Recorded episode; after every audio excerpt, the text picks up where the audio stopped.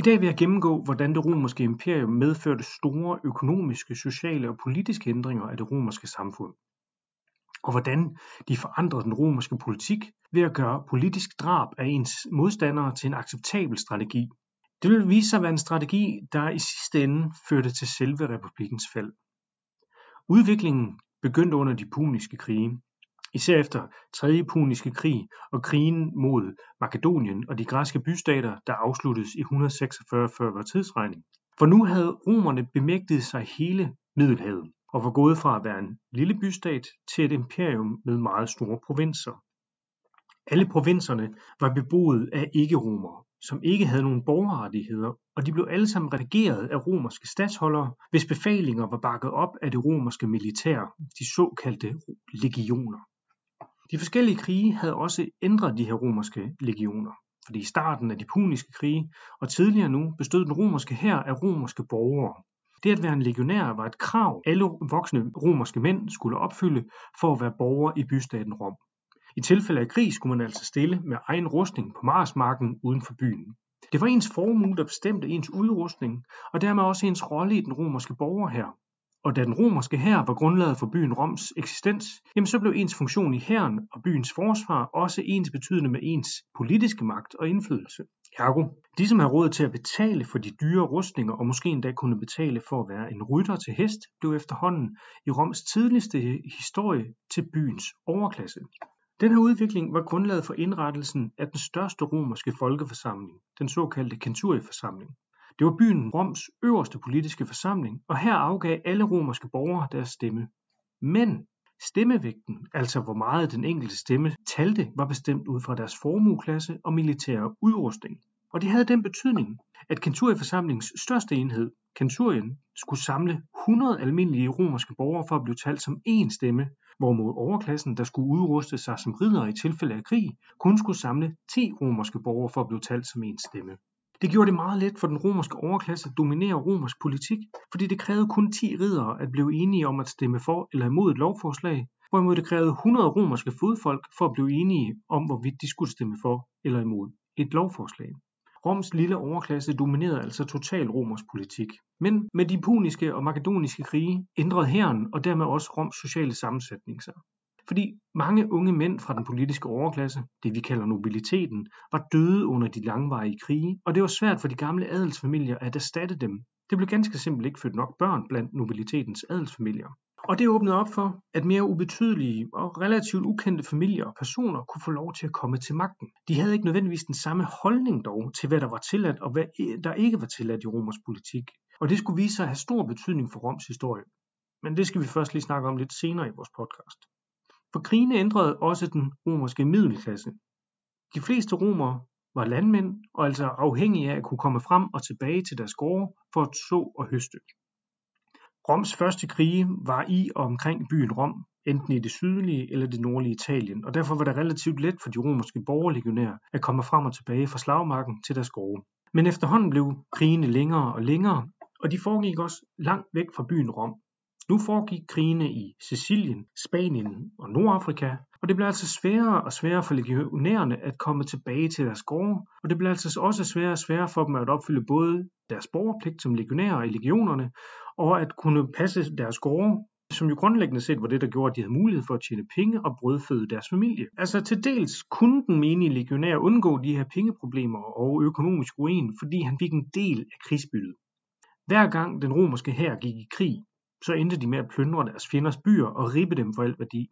Guld, sølv, våben og varer, de blev alle sammen samlet af herren og så fordelt til herrens medlemmer efter rang og betydning.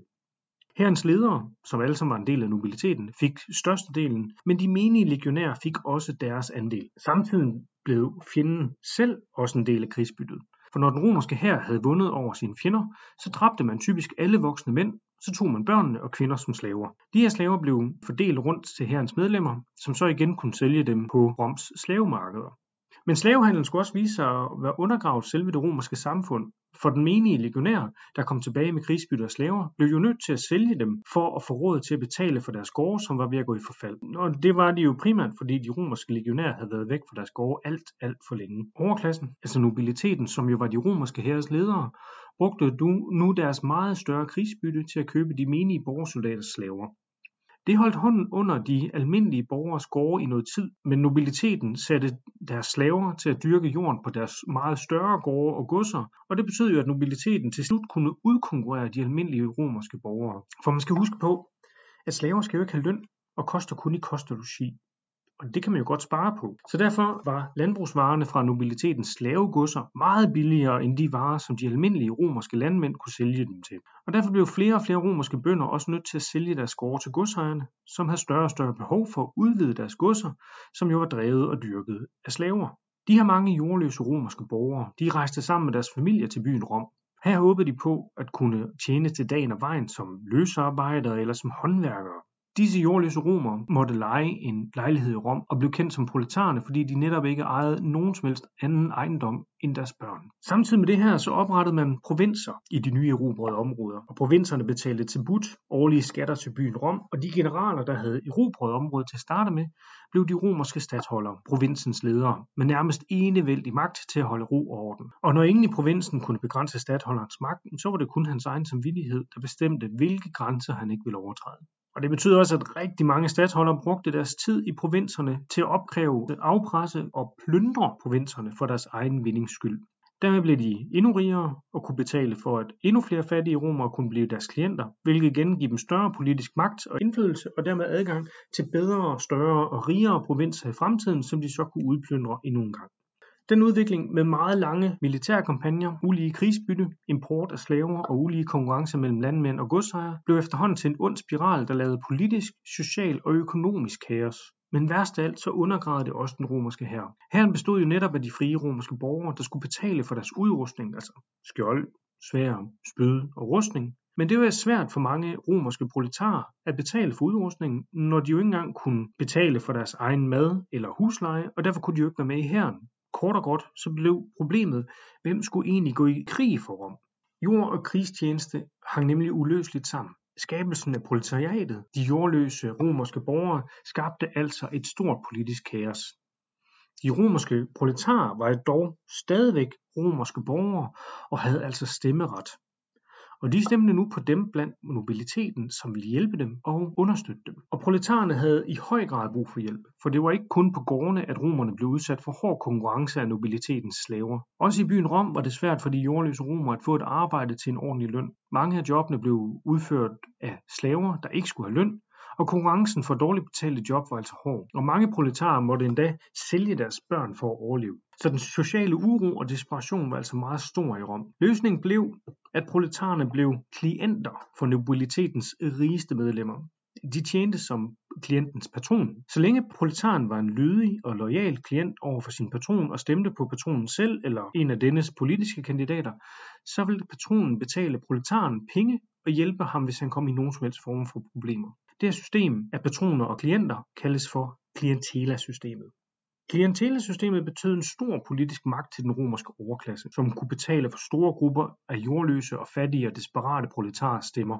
Samtidig betød systemet også, at underklassen ikke gjorde oprør mod overklassen, for proletarerne var jo dybt afhængige af deres patroners penge og støtte for at overleve i det meget hårde liv i storbyen Rom. Der var dog også nogle romerske politikere blandt overklassen, der så en mulighed for at udnytte den her sociale nød blandt proletarerne til både deres eget og proletarernes bedste. For situationen med de mange jordløse romer var jo uholdbart i længden. Man kunne ikke mønstre nok soldater til hæren, og der var også et stort ønske blandt proletarerne om at få adgang til jord, og dermed gøre deres eget liv bedre. De vigtigste politikere for vores historie er brødrene Tiberius og Gaius Gracchus, bedre kendt som Grakkerne. Brødrene kom fra nobiliteten, og de forsøgte at bryde de store slavegodser op i mindre dele. Hidtil havde det været sådan, at al erobret jord var den romerske stats ejendom. Romerske borgere kunne få lov til at dyrke lige så meget jord, som man kunne dyrke, mod at betale en afgift til staten. Efterhånden så ændrede det her sig, og nu kunne man få lov til at lege lige så meget jord, som man regnede med at kunne dyrke, mod at betale en afgift.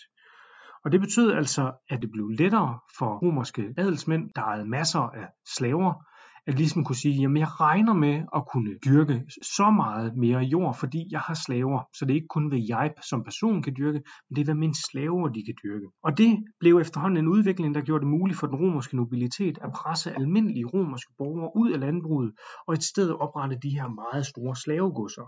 Men brødrene Gracchus forsøgte at ændre det tilbage til den oprindelige ordning. Det ville jo betyde, at slavegodserne blev brudt op, og de jordløse proletarer fik mulighed for at lege jord nok til at kunne drive små familielandbrug igen. Og det løste ifølge brødrene flere problemer. For det første ville de nye bønder have råd til at stille sig som soldater og deltage i Roms krige. For det andet så ville det hjælpe med Roms overbefolkning. Byen var jo nemlig vokset enormt stort, og det havde efterhånden skabt store trængselsproblemer og også meget uhumske hygiejniske problemer i byen. Og for det tredje, så ville det også udligne det romerske samfund, som jo efterhånden var blevet meget økonomisk, socialt og politisk opdelt i en stor fattig underklasse og en lille meget rig overklasse. Men de ledende medlemmer af nobiliteten var selvfølgelig ikke interesserede i at se deres store slavegodser opdelt. Derfor forsøgte de at blokere for grækernes lovforslag. Tiberius Gracchus, den ældste, forsøgte at omgå nobiliteten ved at gå direkte til den store folkeforsamling, tribusforsamlingen, hvor alle romerske borgeres stemme var lige meget værd. En mand, en stemme. Proletarerne kunne altså få flertal her, modsat i Centurieforsamlingen, hvor overklassen med lethed kunne nedstemme alle større forslag. Men det var et meget stort brud på den politiske tradition i Rom. Normalt gik man til Roms senat, der bestod af alle nuværende og tidligere folkevalgte politikere. Når man havde tjent som folkevalgt politiker i et embede i et år, så fik man automatisk lov til at sidde i senatet, hvis man altså var rig nok. Senatets medlemmer blev kaldt for senatorerne de tilhørte alle nobilitetens absolute overklasse. Hver senator var også en patron med meget store klientskare af fattige proletarer, som de kunne få til at stemme ved folkeforsamlingerne, som de ville. Og derfor var det nærmest også afgjort på forhånd, at hvis flertallet af senatorerne havde besluttet sig for at støtte eller modsætte sig et lovforslag i senatet, jamen så ville det også blive nedstemt i folkeforsamlingen. Men Tiberius Gracchus blev i 133 før vores tidsregning valgt som såkaldt folketribun. Folketribunerne var en særlig, et særligt politisk embede, som kunne stille forslag ved folkeforsamlingerne og samtidig have mulighed for at nedlægge veto, altså forbyde et hvert lovforslag, hvis de ville. Og det gav folketribunerne en meget stor magt, fordi de kunne både foreslå og forbyde lovforslag. Derfor var det altså helt lovligt, at Tiberius brugte sin tribunmagt til at fremlægge sit lovforslag direkte for folkeforsamlingen. Men det gav ham også mange fjender, især blandt nobiliteten og senatorerne, der følte, at deres magt og pengepunkt blev truet. Men på trods af senatorernes store magt og indflydelse, så blev Tiberius' forslag om en jordreform stemt igennem af folkeforsamlingen. Mange proletarer ønskede jo netop at få andel i den her jord.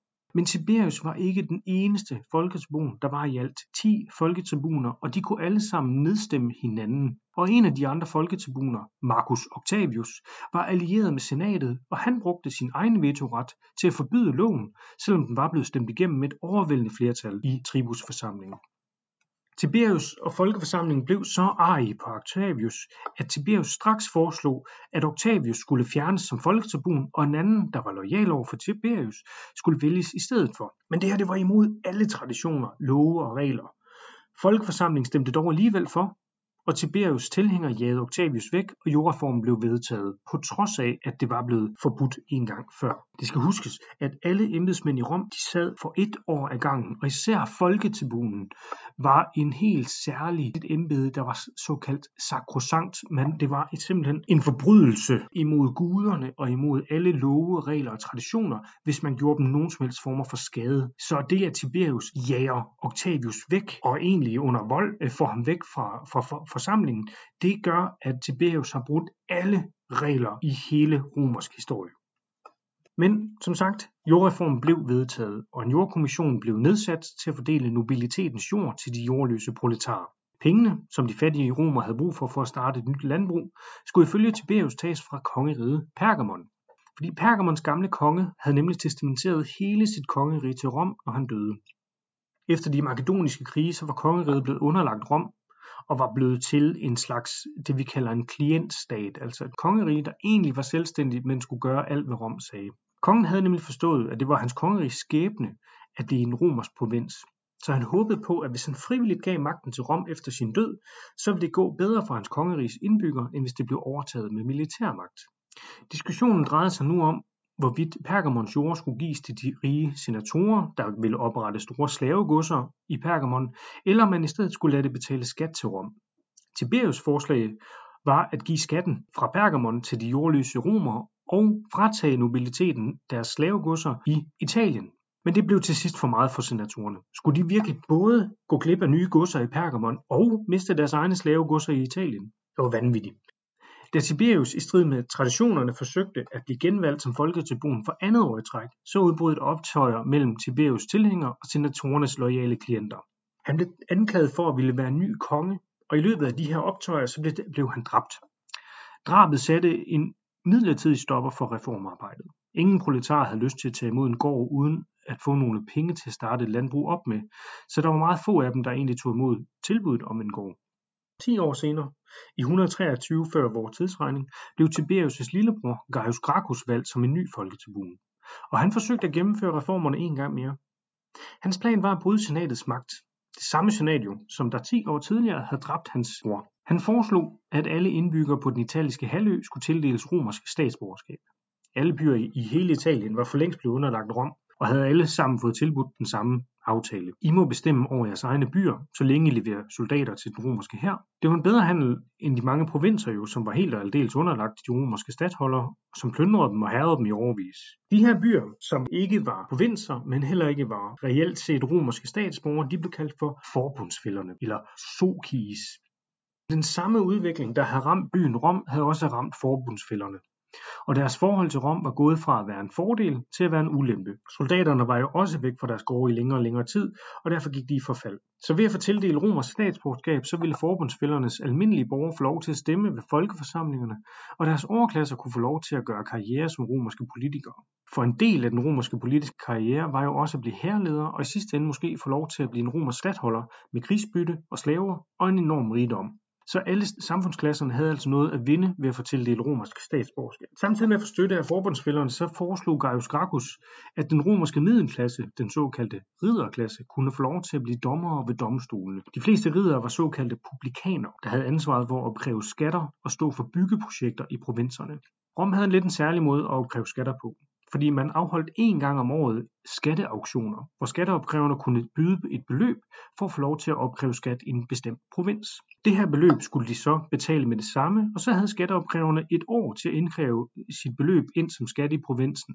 Hvad end han opkrævede mere end det aftalte eller det betalte beløb, var skatteopkræverens overskud.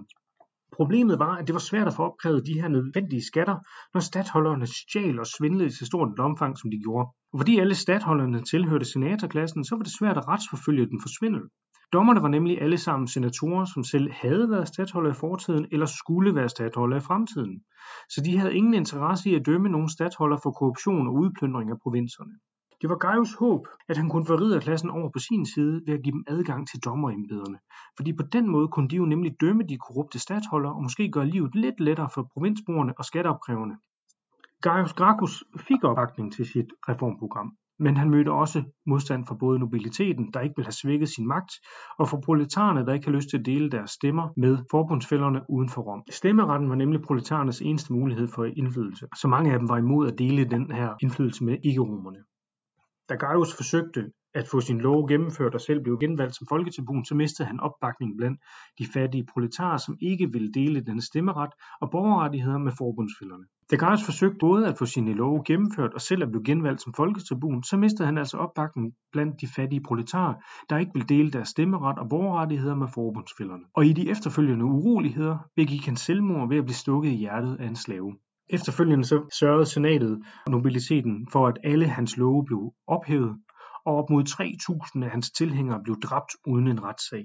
Historien med grækerne viser os, at imperiet havde meget stor betydning for Roms samfund og politik. For det første viser de, at det nu var muligt at opnå magt uden om senatet ved at samle opbakning blandt Roms proletariat. Samtidig viser grækernes forsøg på genvalg og behandling af f.eks. folketribunen Octavius os, at der var ved at være et skred i romersk politik. Hvis man ikke var tilfreds med resultatet af en afstemning, så var det ikke nødvendigt at acceptere sit nederlag. Nej, nej, nu kunne man jo faktisk forsøge at lave det om ved hjælp af vold. Det blev jo meget tydeligt med drabene på grækerne. For første gang i romersk politik blev politisk motiveret drab lovlige. Hvis man var politisk uenig med en modstander, så var det helt lovligt at forsøge at dræbe ham. Og det her viser sig at få meget store fatale konsekvenser for både de nye romerske politikere, men også for hele den romerske republik.